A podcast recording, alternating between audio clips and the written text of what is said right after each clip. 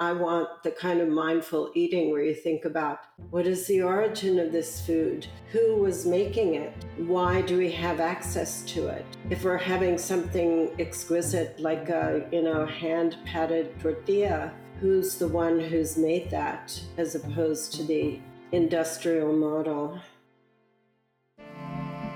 Welcome to the Stephen Satterfield Show, part of Whetstone Radio Collective.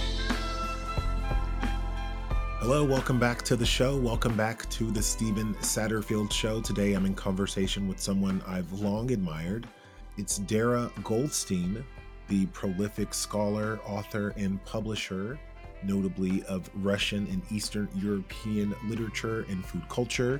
She's published 17 books, including six cookbooks, along with being the founding editor of Gastronomica the Journal of Food and Culture, a publication that I must say has been instrumental and influential in the origins and founding of Whetstone magazine.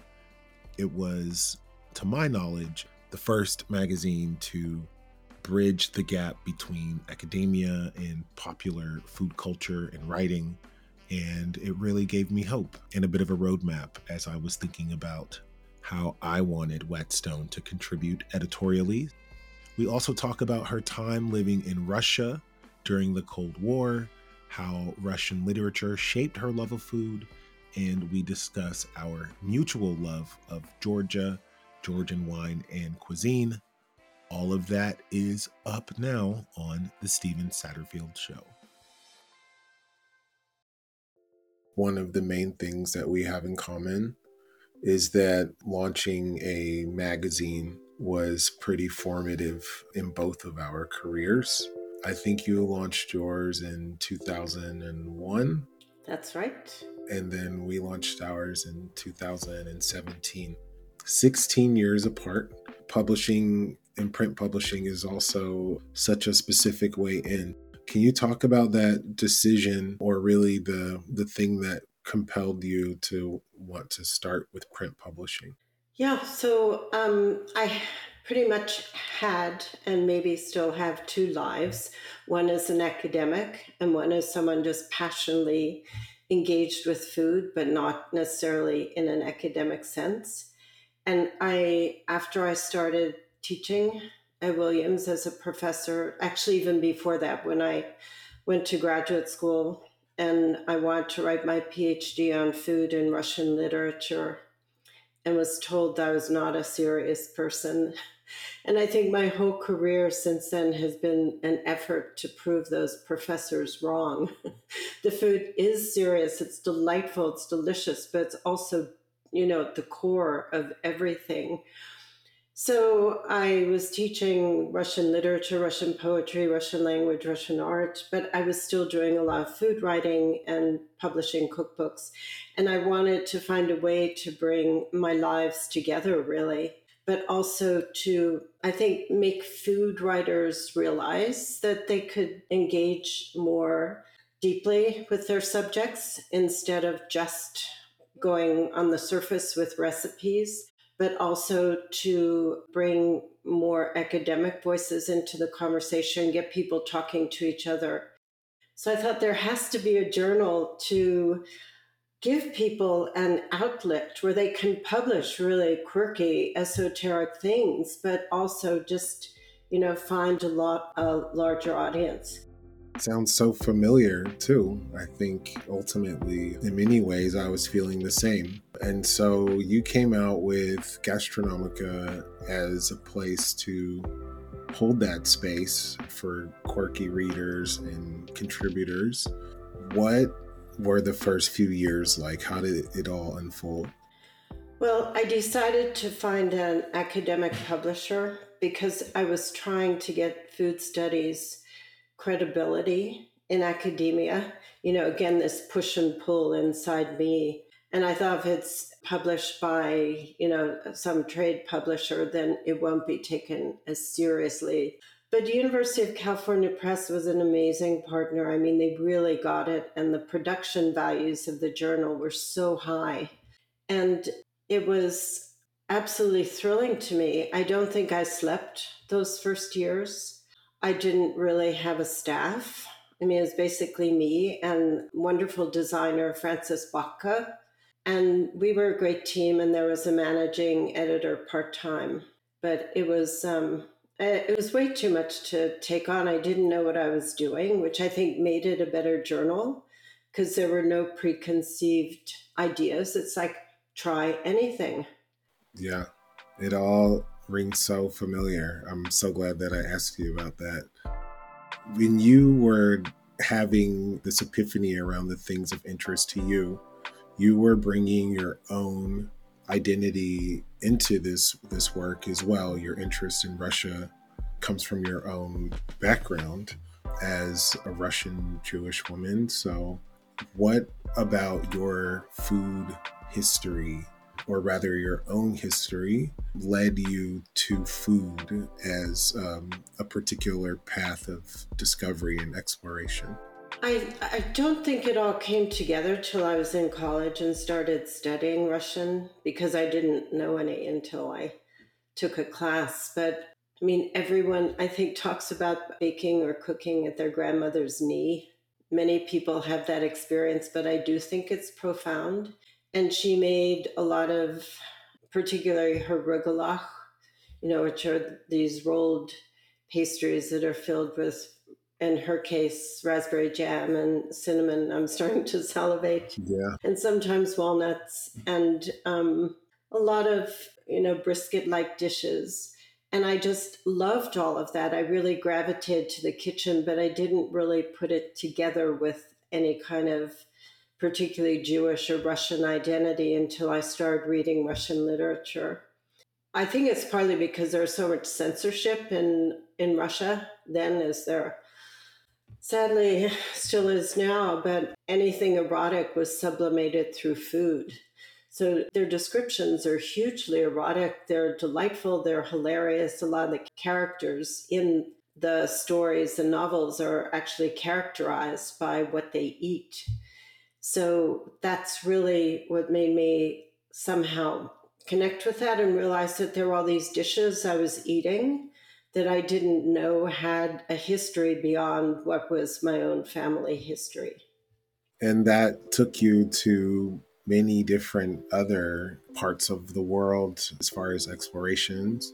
One of the places you went to was the Republic of Georgia, a place that I first visited and read your your book obviously the history between Russia and Georgia is immense and not and not so happy.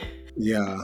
Yeah, so I I was very dutiful graduate student and the poet I wrote my dissertation on, Nikolai Zabolotsky, had, besides writing his own poetry, the way he was surviving was doing translations, line by line translations from the Georgian. Georgia has an extraordinary poetic tradition. He didn't know the language, but he had literal translations that then he turned into beautiful poetic renditions in Russian. And um, he was actually put into the gulag for his poems and kind of survived. I mean, he got out after eight years, but he was completely broken, wasn't allowed to live in Moscow, and went to Georgia because that's where he had had this deep connection with Georgian poets. I thought, well, I have to go to Georgia because I have to see um, what inspired him to write poetry again. Some of that, this was in 1978, I think I first went, and some of the people who'd known him were still alive. So I went to do dissertation research and I discovered the food. And I had to write a Georgian cookbook because it was so extraordinary. And then I discovered the Georgian winemaking tradition of 8,000 years and the cheese making tradition and on and on and on. On and on and on. Well, I can't really imagine what it would have been like to have been there in 1978.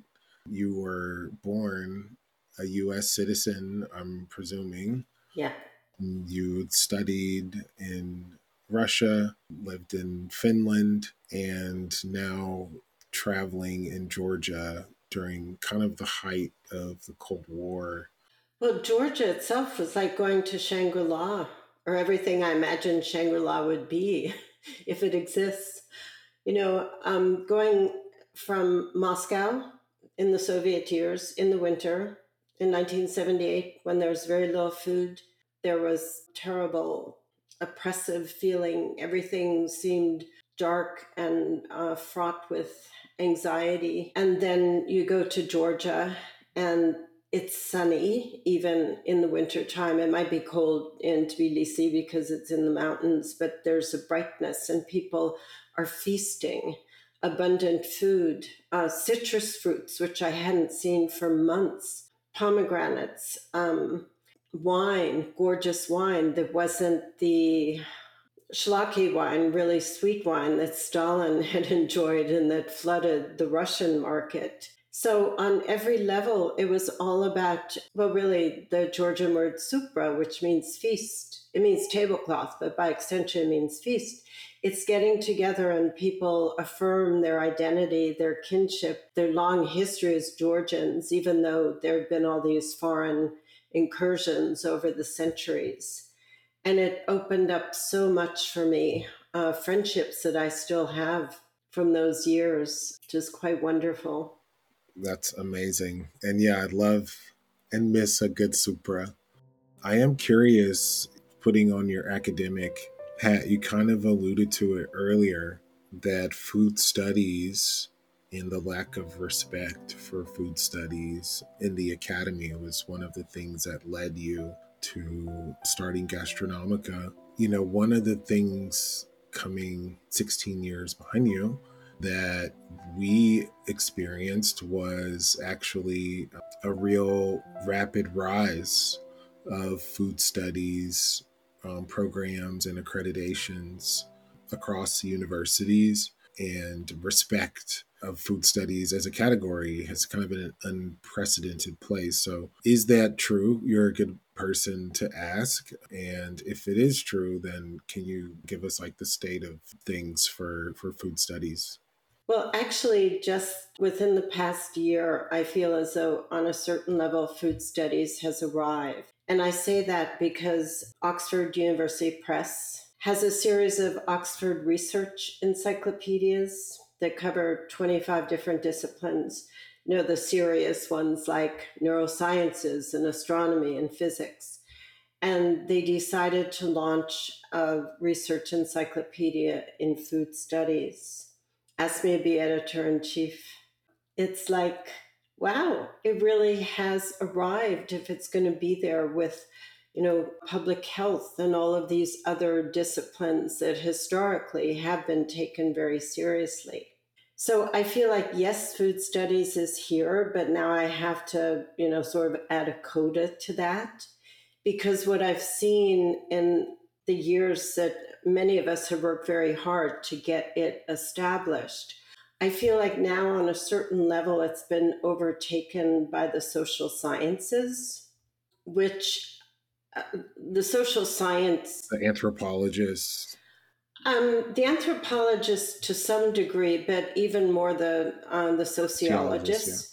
Yeah. And I think what's happening now that I find um, worrisome well, it's the state of the United States in general. There isn't a focus on humanities any longer. It's like humanities are dismissed as not being of import. So now it's not food studies that's not important, it's humanities writ large. But I think the focus now, and to some degree it's extremely important, is on food system. Like how does food get from you know, the ground through the incredible labor that's involved to the market, to the kitchen, you know, the technologies, the transportation, the labor, all of that is so important. And people are looking at food systems in a way that hadn't been studied so extensively before. And it's extremely important. And water systems and everything having to do with climate change and agriculture, regenerative agriculture, and carbon sequestering. I believe in all of that. But I feel like the person at the stove has sort of been lost in all that. Like, who is doing the cooking? What are the personal histories of those people? What is the lineage of the food that they're making? So, that kind of what we used to call culinary history, which now feels like a outdated or sort of old fashioned term because it's maybe not broad enough to encompass these larger ideas. But I somehow now feel this need to bring food studies back into the kitchen and not have it simply out there beyond the hearth, because uh, the hearth, metaphorically, is where it all resides to me. That's where my love for things having to do with food really starts. I hear that. I I wonder how you would respond to the fact that the world that many of us live in has also pushed us away from the hearth and that the people that feed us and the food that we eat increasingly is not being prepared by other humans that we love or maybe even know if humans at all. So how do you reconcile i guess the the desire to keep food history and the hearth at the center when it's barely at the center of of so many of our lives because of you know all the reasons industrialization? I i can't say that i can reconcile it and i'm not reconciled to it. But i feel like what whetstone is doing what other people are trying to do is to keep reminding the world or whoever our readers or listeners are or whoever's willing to open their minds that there's something more to this, that a richness, a meaning is lost if we don't really understand the food on our plate or that we're putting into our mouths. I mean, to me, it's like if you have a plate of food, it, it's a map. And you can look at a map, and if you can imagine a bigger map that shows more, you just look at the foods and you travel. If you're lucky, you're traveling the world through different flavors and through the transport of these goods, which hasn't just happened recently with you know our intense globalization now it's been going on for a long time i want the kind of mindful eating where you think about what is the origin of this food who was making it why do we have access to it if we're having something exquisite like a you know hand patted tortilla who's the one who's made that as opposed to the industrial model. Mm-hmm. Yeah, I think that part will always create urgency and a timelessness for for our work. That's why we are focused on origins. And you know, I asked you that question. I don't exactly have it reconciled myself as someone who is also advocating for closer, more historical view and relationship to food.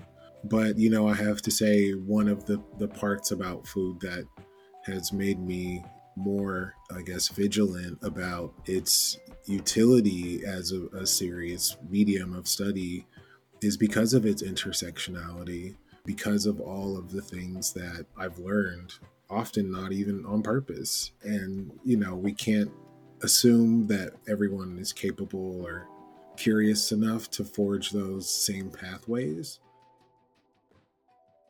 Your books, this current series on preservation or preserving.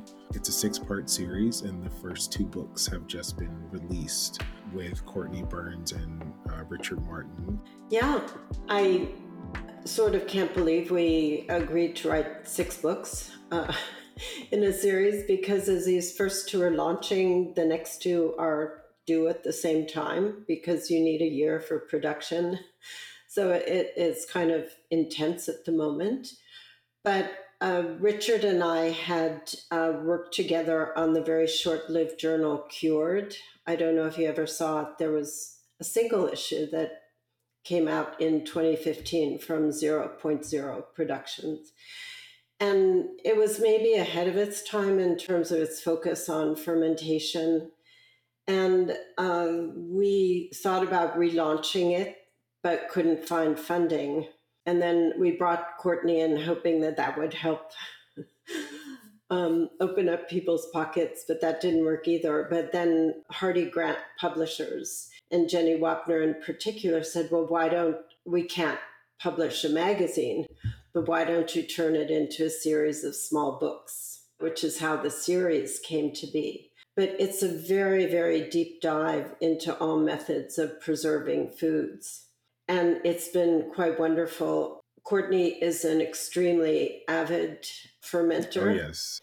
And her recipes are, are quite brilliant, and some of them are quite out there. So it's been a lot of new exploration for me, which I've really learned a lot from. And it's been kind of exciting. And also, there's something wondrous about having the pantry shelf just filled with all kinds of different bubbling, oozing, uh, sometimes exploding things in jars. Um, it feels like potential and I love this feeling also when the world feels like it's sort of closing in the way it is right now. You go in and there's life and it's bubbling and it will be delicious, or, or maybe less so, but in any case, it will be interesting. That's what I'm deeply involved in. The first volumes that just came out are condiments and fruits. And then we just are turning in vegetables and drinks. That's, that's really cool. And as far as modes of preservation, have you learned anything in the process that came as a surprise? I mean, you've given so much thought and scholarship to so many parts, especially studying Eastern European food culture. I mean, fermentation and preservation is at the center. How do you keep it fresh and um, what did you learn? I think my interest in fermentation again was always cultural. So going to Russia, talking about those old Soviet days, and people didn't have, because Pepsi hadn't arrived yet, Coke hadn't arrived yet, people were drinking kombucha because it was fizzy, you know, sort of, and sweet, sort of like their homemade soda. And there was always kombucha there. It was normalized. And the pickles there aren't made with vinegar they're made, you know, with lacto fermentation, just a salt brine, because that's the healthy way to do it. And the mushrooms are pickled in the same way. And so it was just part of the culture. And I never really thought much about um, the science behind it. And so, in the process of working on these recipes, I had to think about the science percentages of brine, why things happen the way they do, what the processes are. And I can't say that that's where I want to stay in that world of numbers. but I have learned about how ingredients interact, and I have a greater respect, really, for the human wisdom that figured all of this out. If we're talking about origins, so much of it was probably accidental in some way, like something happened with heat and uh, ingredients, and then something new came out of it. But the way humans have learned to harness these processes and uh, make things even more delectable, I think is just extraordinary. I have to agree with you there. Congratulations, by the way, on the editor's role with, with Oxford. It's been a joy to talk to you, Stephen. I hope to continue the conversation sometime. Same, yeah. Next time in real life over some Georgian wine. Sounds good.